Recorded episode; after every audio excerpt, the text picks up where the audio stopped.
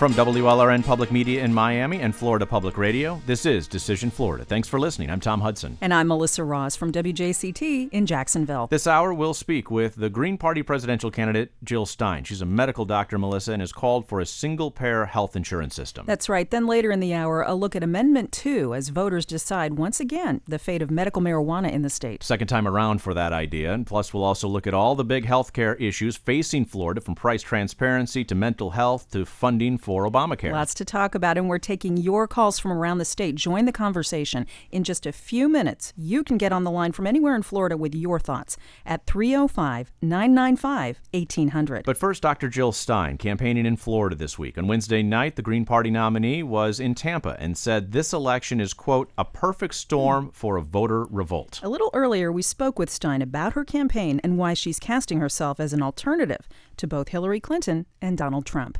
Dr. Jill Stein, thanks so much for being with us. It's great to be with you. Let me start with the electability question. It's a tight race between Democrat Hillary Clinton and Republican Donald Trump, both nationally and here in Florida. You're polling at the national level at about 3%, at about 1% here in Florida. We've received a lot of emails from listeners actually imploring you to drop out of the race because they think too much is at stake right now in this election. What would you say to those who see you as a spoiler in this race? Well, what I would say is that in this race, we have the most disliked and the most untrusted candidates in presidential history. And in fact, the majority of voters are clamoring for another option. 76% of voters want to know who else they can vote for and are clamoring for open debates. I think before we shut down democracy, because indeed democracy depends on opposition voices, if you end opposition voices, that's two party tyranny. That's not democracy. And the big political candidates do not have a new form of entitlement called owning our votes. They have to earn our votes, and they have not earned our votes. I think we want to start with democracy. Let's start with an open debate. People do not know about my campaign. Dr. Stein, about about 90% of Florida voters, according to polls, have committed themselves to one of the major party candidates. So that leaves roughly 10%, most of which are undecided according to the polls. You're about 1%. Well, according to the polls, the majority of Hillary supporters don't actually support Hillary.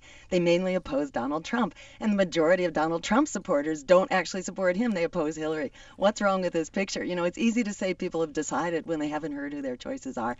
76% of voters are mm-hmm. actually clamoring to know, to open up the debates, because as Americans, we not only have a right to vote, we have a right to know who we can mm-hmm. vote for. And as a matter of fact, New York Times says that four out of 10 candidates are not voting in this election because they don't like what they've been offered. And in fact, there's a generation of millennials, 55% of whom say that they are seriously considering voting third party.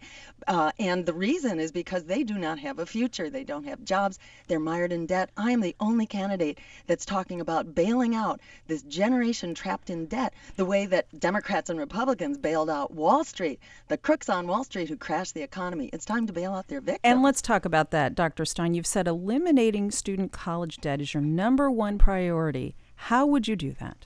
So we somehow came up with $16 trillion to bail out the guys on Wall Street who actually crashed the economy through their waste, fraud, and abuse. It's time to bail out the students, a younger generation who is our most valuable resource.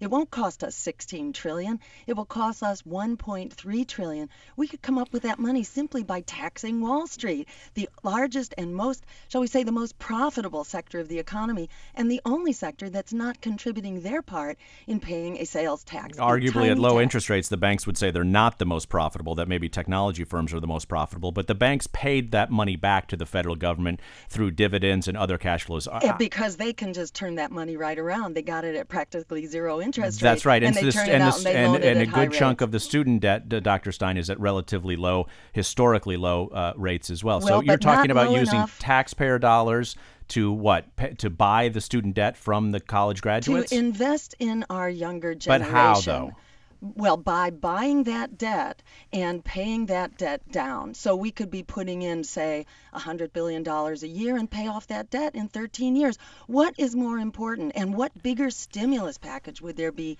for our economy than to unleash an entire generation of young people? They're already trained. They have their degrees, they have their passion. What is it that, uh, that society needs to lead us forward into the economy of the 21st century? We need to liberate our young people. Why should should they have to go into debt in order to acquire economic security? We provided Dr. high school Stein, for free speaking throughout of debt, the 20th century. It's time to do that in the 21st when a college education is essential. Dr. Stein, speaking of debt, you uh, have billed yourself uh, as the only candidate in the race calling for a single payer system for health care here in Florida, where Obamacare premiums are set to rise in 2017. How would you go about bringing the country to a single payer system, and how would it be paid for? So it's actually uh, not rocket science how to do this. In fact, every other uh, developed nation around the world is using a uh, single payer type system, which massively reduces the waste, bureaucracy, and paper pushing. As a medical doctor, I can tell you how much time, energy, and money goes into tracking all the minutiae of who gets paid how much for what. Hospitals have whole uh, floors of their hospitals that have to be dedicated to just administrative tracking. So single payer pays for itself. It doesn't cost more, in fact, because we're spending about 25. Where would the money come from?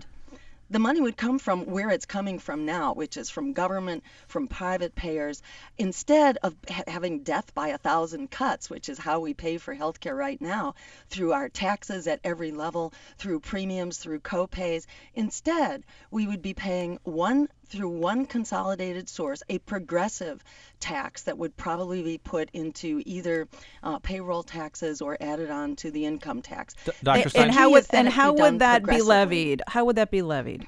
Well, the, you know, there are a mil- million ways to do this. What really counts here is having elected officials who are not on the payroll of the health insurance and the pharmaceutical companies who manage to do this in a way that eliminates basically one out of three Americans now cannot afford their health care, even if they have insurance, even under Obamacare. It's been a boondoggle. We spend almost half a trillion dollars a year now that goes into waste, paper pushing, and profits for the insurance companies who basically got a captured market countries convert to single payer very quickly, very readily, and very swiftly. Dr. Stein, let me ask you a little bit more details about your single payer plans. You talk about no copays, no premiums, no deductibles, include everyone, period. In fiscal year 2017, the federal government major health care spending will be 1.2 trillion dollars. That does not include health care for veterans. That's just the major uh, uh, Medicare and other major medical uh, health care spending in the federal government. 1.2 trillion dollars. By 2020, the end of the next presidential uh, uh, uh, term, it will be 1.6 trillion dollars. That is exactly the problem. So the so the, the question system- that the question that I have at what is the level of progressive payroll taxes or Mm-hmm. employment taxes or or funding mechanism? What's that level that is going to be needed for your system on a median uh, American income of about fifty five thousand dollars a year or Florida income of forty eight thousand dollars a year? Yeah, so it will, you know, in right now, you know, right now we are paying three trillion dollars a year when you add up costs out of pocket for businesses and for private individuals and families. It's not 1.2, it's three trillion dollars. One point two is the federal government budget for it. You're and including again, the private. getting back to the uh, taxation exactly. question, how would the, the- average American family, as Tom said, who makes between forty and fifty thousand dollars a year, how how would that affect their budget if we had Medicare for all? Well, what the uh, economists tell us actually is that people who are very rich will pay more because they will be paying progressively. But for the average family who's not just paying in taxes, they're paying out of their uh, out of their insurance, out of their copays, out of their private pockets. So that's how taxpayers get hit. We're not just taxpayers; we are consumers, and we are taking it on the chin right now for health care, which is incredibly wasteful, which uh, which in which there's enormous profiteering But, going on. but have your economists run is- the numbers on your plan, though, of what the level of funding would be necessary for your Medicare for all? You know what? What counts here, I think, is having a commitment to doing this right. It's Okay. not rocket Okay. science. All the other countries manage to do it, and in fact, they pay half as much in their tax dollars as we do. And you made the point, healthcare costs are skyrocketing because what we have was a boondoggle for insurance and pharmaceutical companies, and we need to have a responsible healthcare system that's for people, not for profit. Let me ask you a follow up question, Dr. Stein. And your Power to the People plan calls for what you, you refer to as deep system change, a more human centered economy, one that you say will end unemployment and poverty and avert climate catastrophe and build a more sustainable economy. Younger voters who uh, are disillusioned with the Democrat Hillary Clinton and the Republican Donald Trump, some have been drawn to your candidacy. Other voters have expressed concerns uh, about comments you've made on a number of issues, such as, for example, the health effects of Wi Fi and vaccines. Now, in July, you were asked about vaccines by the Washington Post. You said there was no question vaccines have been critical for addressing diseases like smallpox and polio. You said, as a medical doctor, you've studied vaccines and the substances in them. Let's listen to your comments from July. There were real questions that needed to be addressed. Uh, I think some of them, at least, have been addressed. I don't know if all of them have been addressed. At the same time, we have a real compelling need for vaccinations. What would you say to those who think you've given too much credence to anti vaccination activists? So you know this is these um, this is the birther issue of 2016. Uh, I support vaccinations as a pillar of public health. However, I was part of a public health movement to get the mercury out of vaccines, and fortunately that movement was successful. I have had as an environmental health advocate who really worked to put out the alarm about mercury in fish. We had a long struggle with the FDA. which 30 just- seconds left. with, which alerted me to the importance of getting big money out of our regulatory institutions, of stopping the revolving door so we don't have a crisis like Vioxx, for example, where the FDA sat on the data for years and 140,000 people developed heart disease because the FDA mm-hmm. wouldn't let it out. It was a heart need drug that was recalled from the market. we need regulatory institutions that are not corrupted by the revolving door or by hundreds of millions of dollars in lobbying for from the pharmaceutical company that cause the public not to trust these institutions. All right. We need regulatory institutions that people have complete faith and trust in. Dr. Jill Stein, the Green Party candidate for president, thank you so much for being Great with to be with you. Thanks And so much. This is Decision Florida from Florida Public Radio.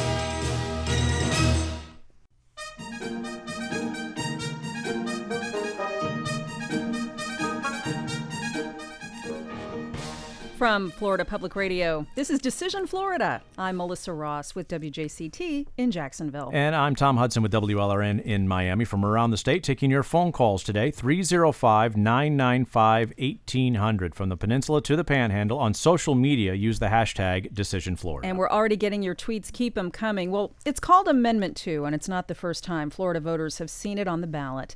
The measure would legalize marijuana for medical use in the state.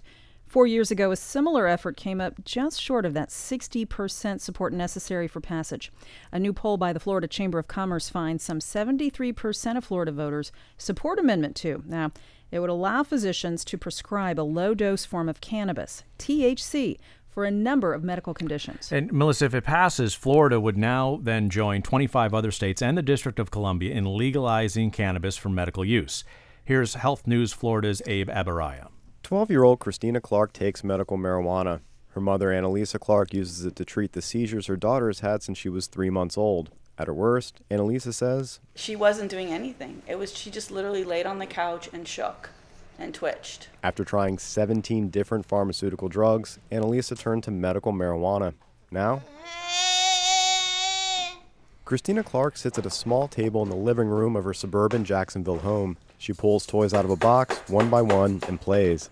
It's learning time. Ruff, ruff. Let's sing and play games. The drug Annalisa credits with keeping her daughter seizure free for the last eight weeks is a medical marijuana oil from Hungary, a small glass bottle with a rubber dropper at the top. Two years ago, state lawmakers okayed a very narrow use for a non euphoric strain of marijuana known as Charlotte's Web, and they granted licenses to five nurseries to grow marijuana. Since then, two dispensaries have opened. James Chapman is a horticulturalist with Surterra Therapeutics in Tallahassee. Uh, you walk through our facility here, and there's not, you know, Rasta flags, and uh, you know, m- we're all pretty clean cut here, and uh, we're, you know, we're professionals about this. Dr. Igor Grant is the director of the Center for Medical Cannabis Research at the University of California, San Diego. And Melissa, he says that mm-hmm. research shows medical marijuana is effective as a treatment for four conditions. Here they are nerve pain, muscle spasms resulting from multiple sclerosis, nausea, and low appetite in patients who need to gain weight. It is not true that uh, cannabis has no value whatever and there's no science. It is also not true that it is a panacea and will cure everything. so it's, uh, you know, uh, it's in between. All right, now let's talk about the pro and con that's lining up on both sides of this all over the state.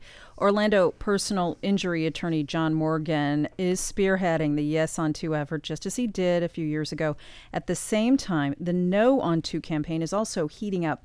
And players outside of Florida are trying to influence the outcome of this vote with their influence and their dollars. We'll talk about that. Right now, we're joined by reporters Nick Evans of WFSU Radio and Gary Fineout with the Associated Press, both in Tallahassee. Gentlemen, thanks for being with us. Thanks for having us. Appreciate being on. Nick, let's begin with you. We heard Tom explain that it's four conditions that are seen as really needing medical marijuana nerve pain, muscle spasms resulting from MS, nausea, often chemo patients have that problem, and low appetite. What conditions would be able to get a THC prescription if Amendment 2 should pass? Well, it's it's a bit longer than that. So so they have a series that are listed out. You've got cancer, epilepsy, glaucoma, glaucoma, mm-hmm. HIV, AIDS, PTSD, ALS, Crohn's, Parkinson's, and MS. But they also have a another line called um, other debilitating medical conditions, and this was a, a, big thing that opponents pointed to last time. Uh, they, they said that this would allow anyone at all to get medical marijuana if they wanted it. Um, they've changed the wording a little bit this time to say other debilitating medical conditions of the same kind or class as or comparable to those enumerated. So the, the, the supporters of the amendment are doing their best to try to uh, provide an answer to, to that uh, critique yeah, from the, uh, 2014. Nick, that critique back in 2014 was a teenager with anxiety about a math test in their junior year in high school or taking their uh, ACT or SATs uh, could be uh, involved with qualifying for medical marijuana. So, so Gary, Fineout with the Associated Press. Does the additional language included in this amendment is is, that is that going to be the difference maker?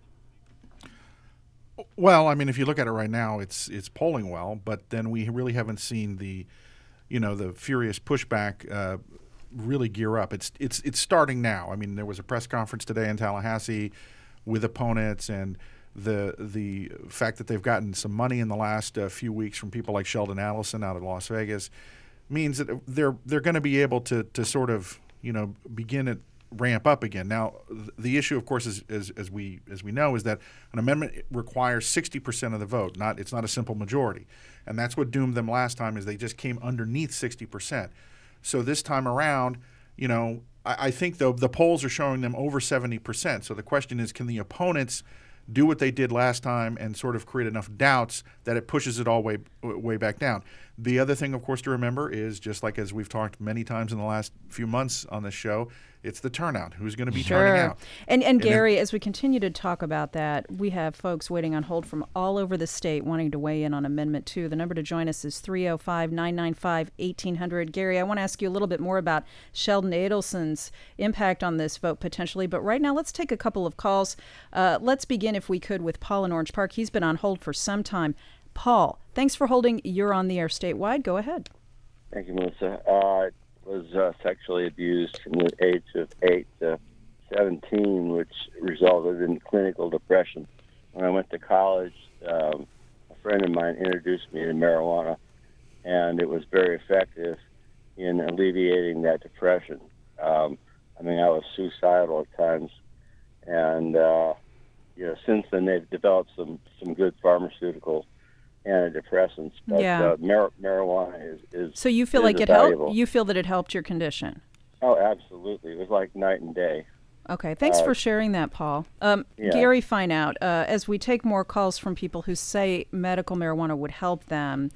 That does not seem to be influencing the position, uh, as Tom mentioned a minute ago, of the Las Vegas casino magnate and the billionaire Sheldon Adelson, one of the wealthiest men in the world. He's pumped millions of his own money into the No on 2 effort, financed by Drug Free Florida. Why is Adelson so invested in the outcome of this vote? He doesn't even live here. What's the connection? Well, there's there's two theories. Uh, theory number one is that his wife is actively involved in running uh, drug clinics in terms of, and they've had issues. So it's been a personal issue for his family that, that they've been involved in the, the fight against drug abuse and things of that nature.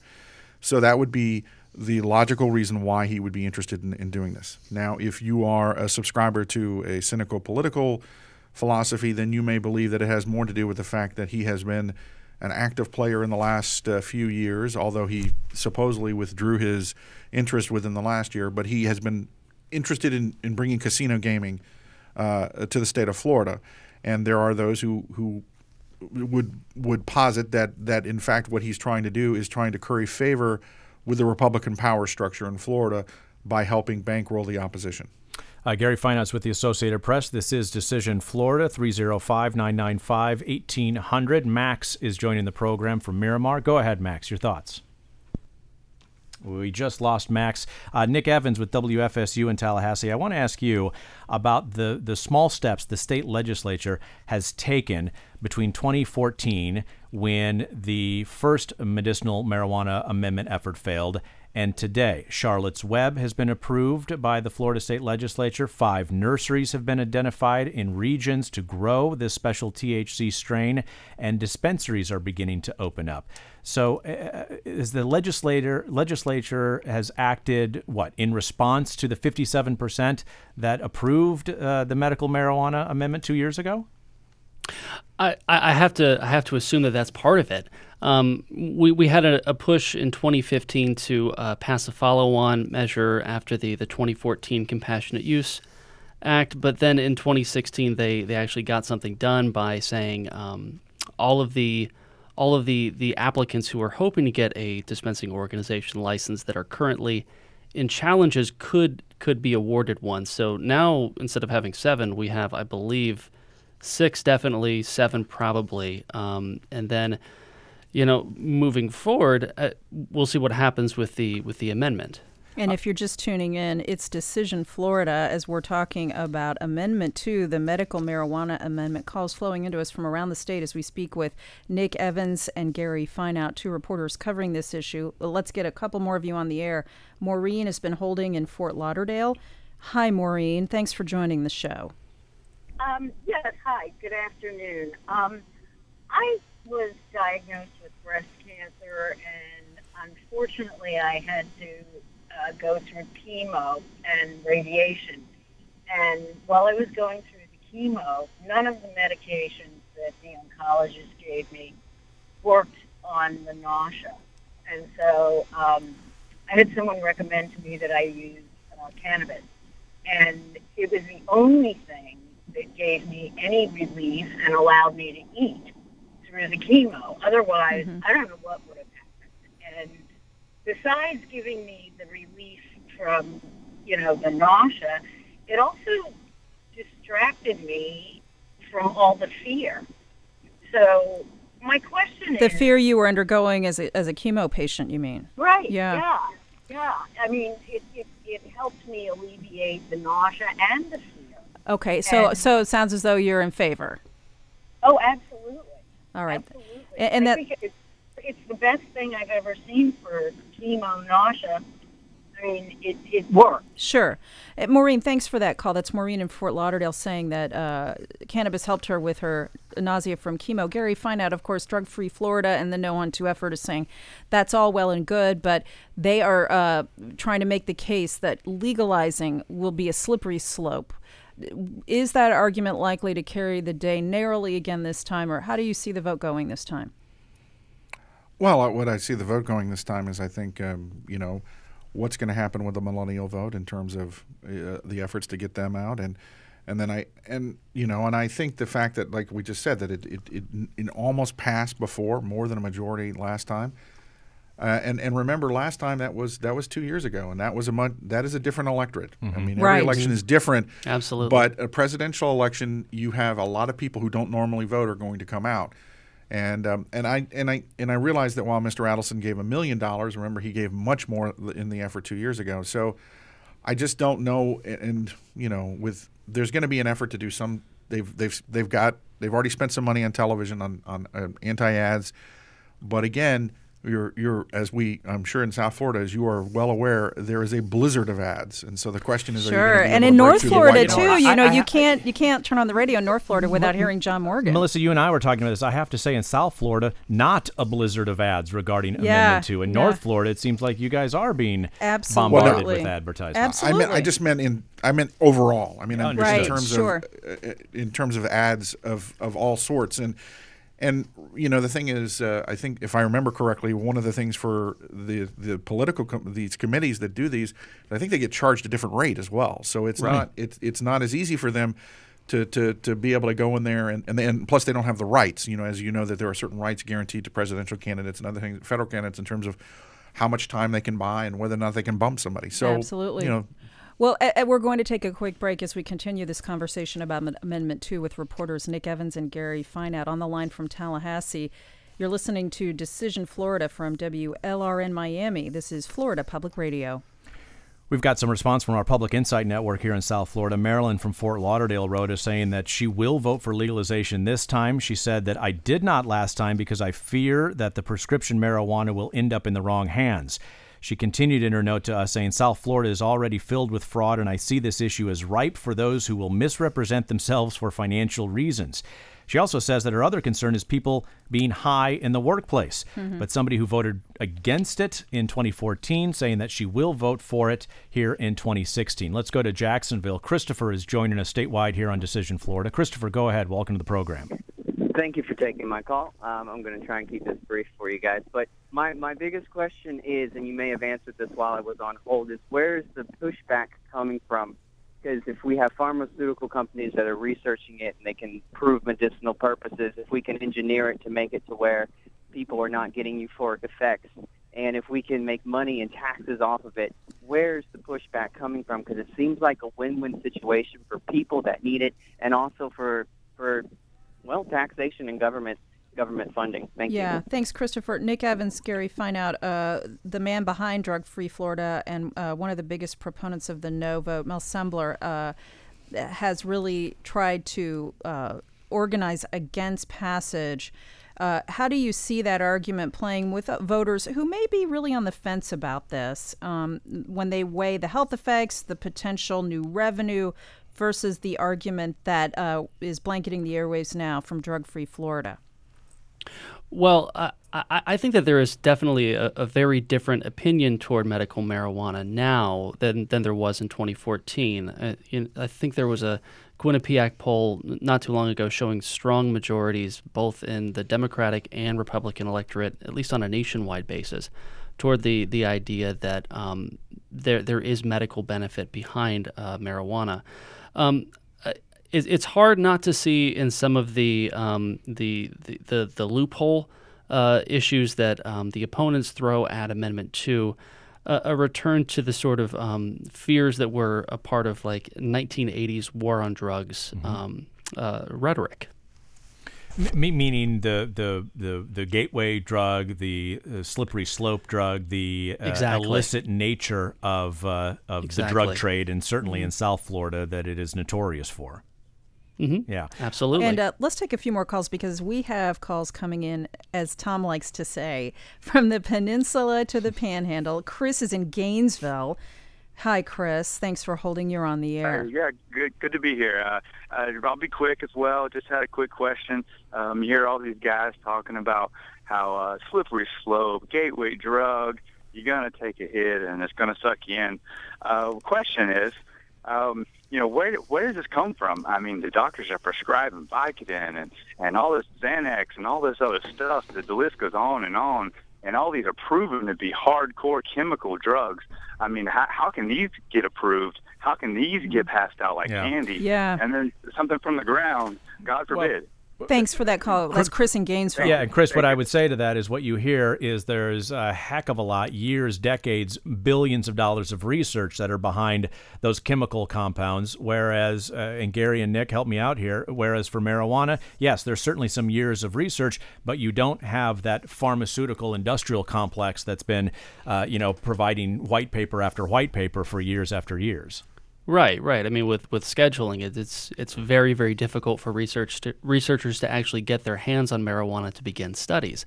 Um, uh, you know, I, I can't remember the, the, the name of the fellow that I spoke with, but uh, a few years back, I remember speaking with somebody about the the, the medical benefit of low THC cannabis for um, children with epilepsy.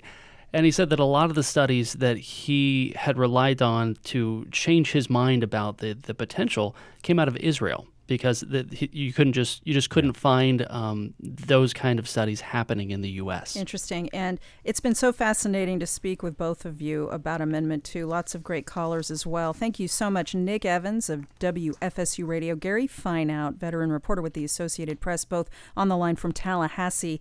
Thank you so much for being with us. We're going to have Gary, you stick around here because we're going to continue to talk about the rising cost of healthcare in Florida. 305 995 1800 is the phone number. Are you satisfied with your care? Are you getting what you're paying for? This is Decision Florida from Florida Public Radio.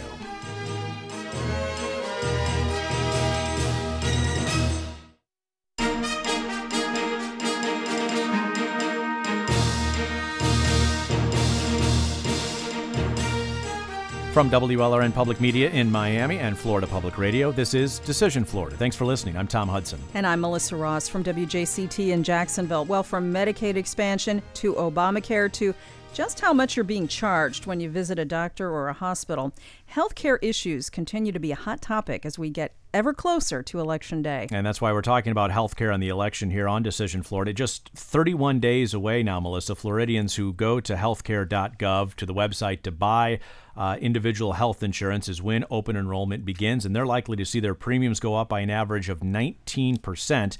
This is according to an analysis released last Friday by the state's own Office of Insurance Regulation. Big spike. Yeah. Meantime, a lot less money will be coming from the federal government to help pay health care bills for low income Floridians. We're going to talk about that LIP, that low income pool issue in the state. And since state lawmakers have not expanded Medicaid, federal dollars directed at Florida are being reduced. So thousands of people in the state fall into this coverage gap. They make a little too much money to get those Obamacare subsidies, but too much per year to get Medicaid. It's a dilemma. Here's Daylina Miller. It's a busy Monday morning at the St. Petersburg Free Clinic. The agency provides free health care for those who can't afford it. Philip Bertel is here for a checkup. The 60 year old needs refills for his diabetes and cholesterol medications. Dr. Trudy Grossman pulls out the stethoscope. Let's listen to your lungs in the back, okay? Big breath in and out. Bertel works full time in a restaurant at a hotel on St. Pete Beach. He doesn't have health insurance because he can't afford the monthly premiums. I bring home $300 a week.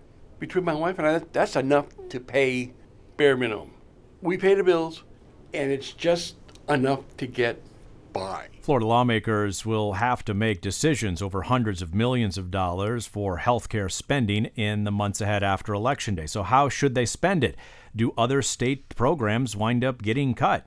Uh, it is health care statewide in Florida. 305 995 1800. Send us a tweet using the hashtag DecisionFlorida. And joining us now to talk more about this, we're pleased to welcome reporter Daylina Miller from WUSF in Tampa, Gary Fineout with the Associated Press in Tallahassee back with us again, and Sammy Mack with WLRN in Miami here in studio with us. Thanks so much to all three of you for being on the show. Thanks for having us. And Daylina, let's begin with you. We just heard you looking at the real world impact uh, among one family uh, about the lack of Medicaid expansion uh, for nearly a million Floridians. As uh, it looks as though there is not the political will in the legislature, particularly the House, to change that situation. How is that pain point going to continue to be felt among some Floridians? Well, a lot of these Floridians are just going to continue to go without insurance.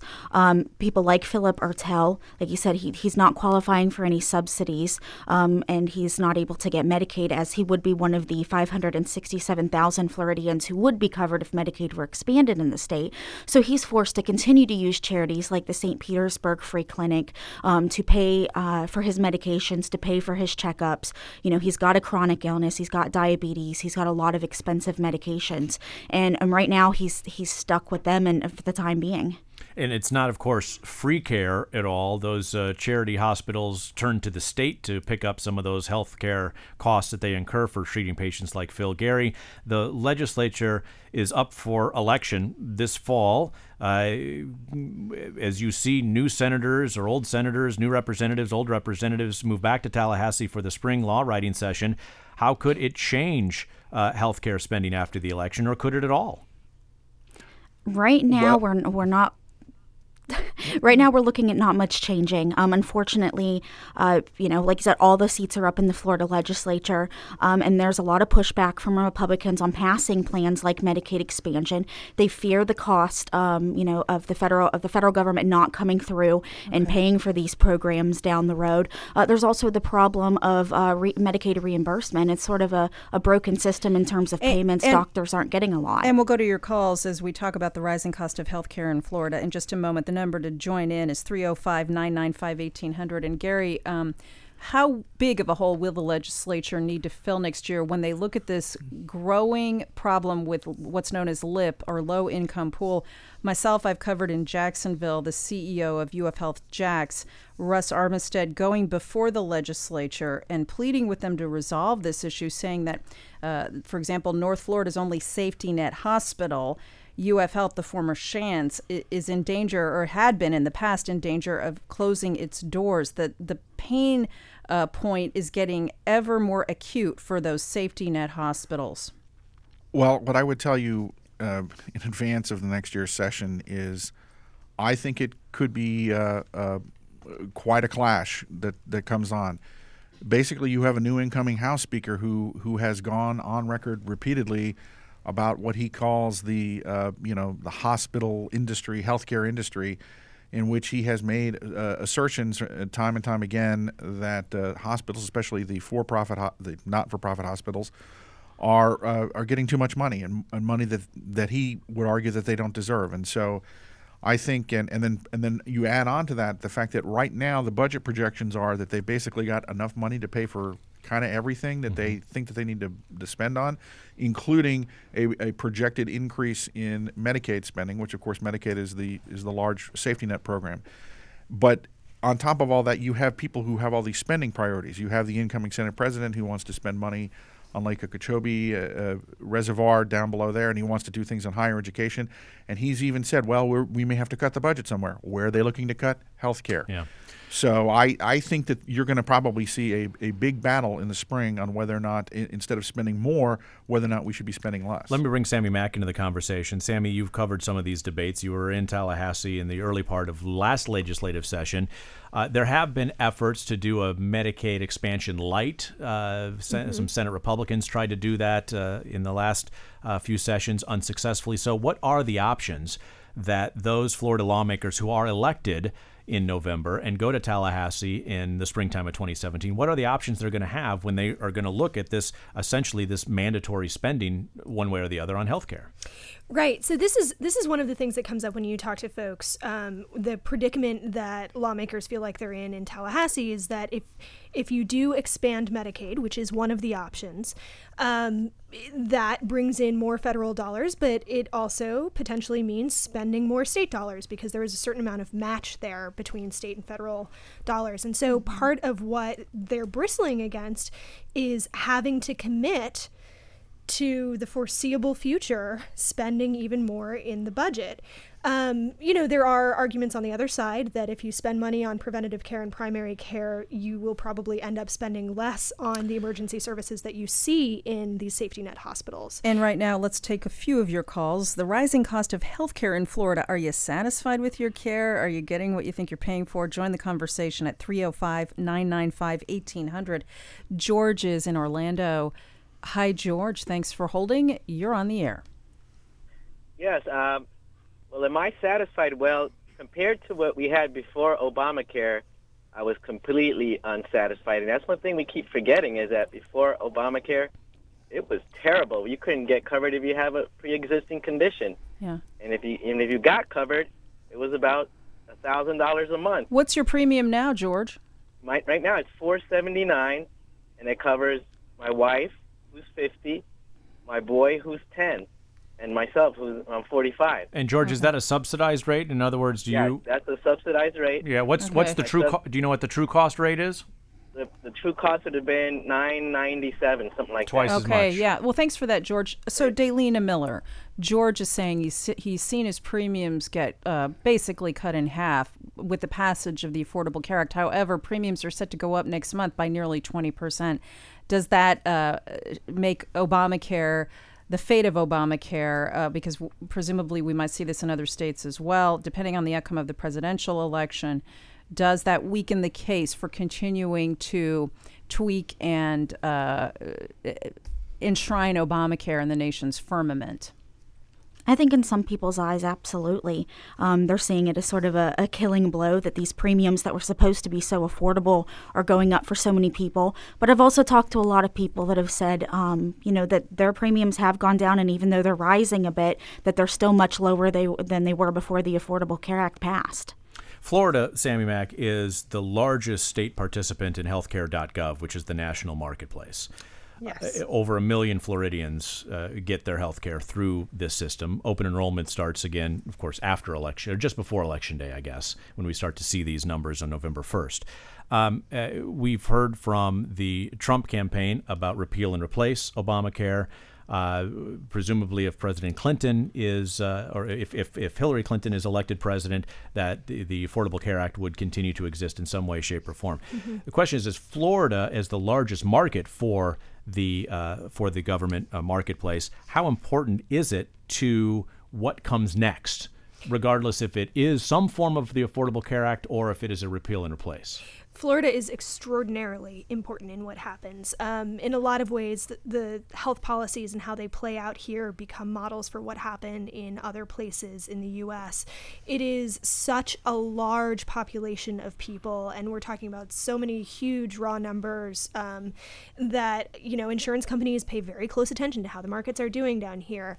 Um, and so so it does it is going to be interesting to see. And you know we've even seen in some of in some of our other areas of coverage um, for example with with medicaid kind of restructuring a little bit um, other places are looking at at what florida has done. And so um, even when florida gets permission to do things a little differently than how they're laid out in federal law and, and experiment a little bit again those there are a lot of eyes on what happens here Let's take a few more of your calls. Calls coming in from all over the state as we talk about the cost of healthcare in Florida. Furesh on the line from Tampa. Hey, Furesh, thanks for holding and being so patient. Go ahead. Uh, you're on the air. Hi. Um, hey, I'm Suresh. Uh, the, uh, let me just explain my situation. I moved to Florida last year. My premium was 1046 when I moved here. And then this, the first of uh, 2016, the premium went up by 250 $200 or something. It went to 20, 1250 I had a new baby. The premium went to 1550 and with this increase, it's going to go to 1800 I have a gold plan Uh-huh. and no subsidies uh, since uh, I make more than $75,000. And uh, it, it, since I had a baby, I was I, I, I, did, I, uh, any plan that I have is going to be the same since uh, everybody wants $25,000 for a family of four. Whether you pay it now or after, it's it's nothing. It doesn't matter, right? So when does this every year 20% is going to end actually? Sure. Yeah, I think that's a question a lot of us have. And, uh, you know, let's uh, talk about this with uh, Gary Fineout on the line from Tallahassee, a reporter with the Associated Press. And you are listening to Decision Florida from WLRN Miami. This is Florida Public Radio. Gary Fineout what about Faresh's concerns?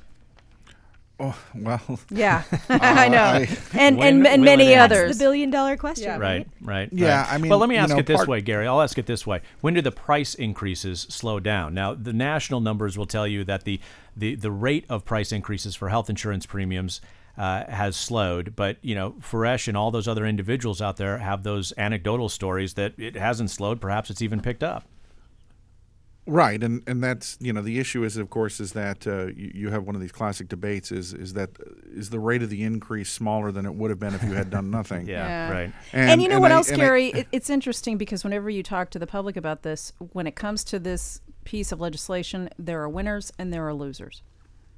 And the only other thing I was going to say is, is unfortunately, it sounds like he's in a he's in a in a tricky situation, in the fact that he's not getting any tax credits. Yeah. And so, and and you know, of course, there's supposed to be some connection where that if the premiums go up, that the tax credits are also supposed to go up to some some extent as well, to sort of shield uh, the consumers. And and you know, I, the question is, I don't. The answer I don't know is I don't know how many people are in his same situation. And um, I mean.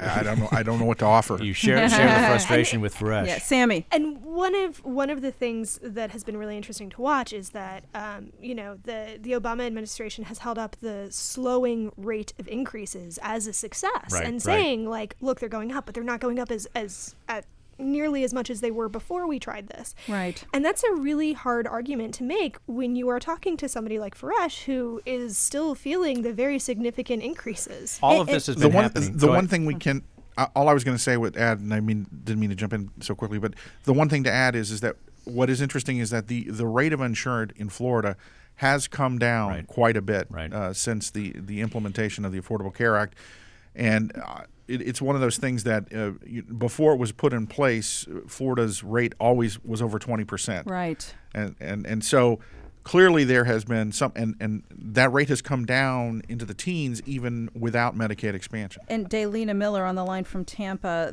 the, the whole rationale for this legislation was that it would slowly but surely bend down the cost curve, which is everybody's concern, uh, no matter where you stand on this issue politically.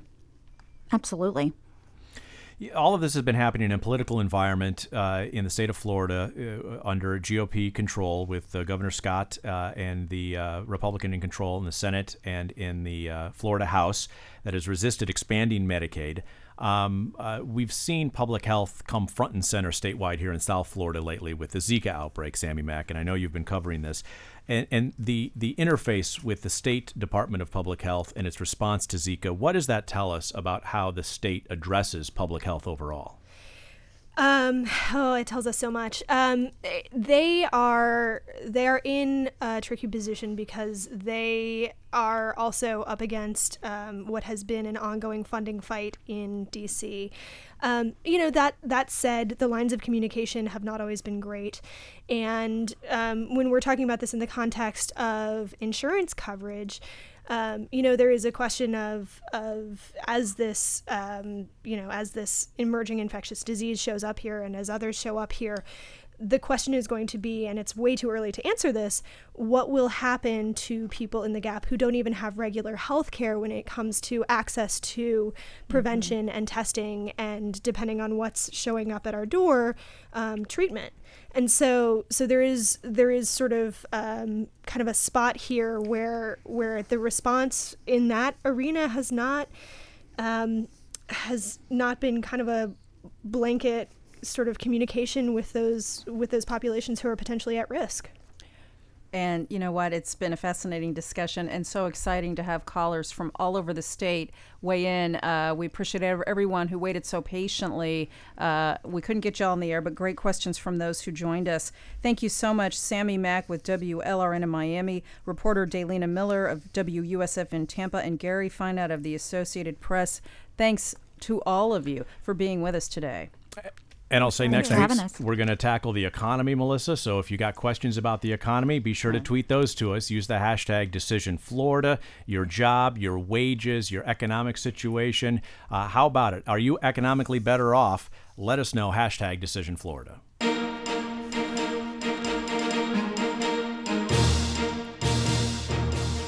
And that's our program for today.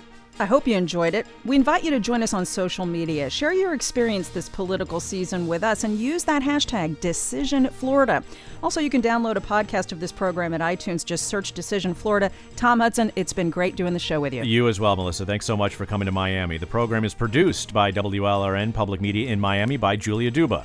Polly Landis is our booking producer. Our engagement editor is Katie Lepre. Rebecca Intralgo answered the phones for us. Jason Zabka is our technical director with engineering help from Charles Michaels and Doug Peterson. WLRN's program director is Peter Mertz. We had some production help this week as well, thanks to WMFE Orlando, WFSU in Tallahassee, and WUSF in Tampa. I'm Melissa Ross. And I'm Tom Hudson. This special program from Florida Public Radio has been a presentation of WLRN Public Media in Miami. Thanks for listening.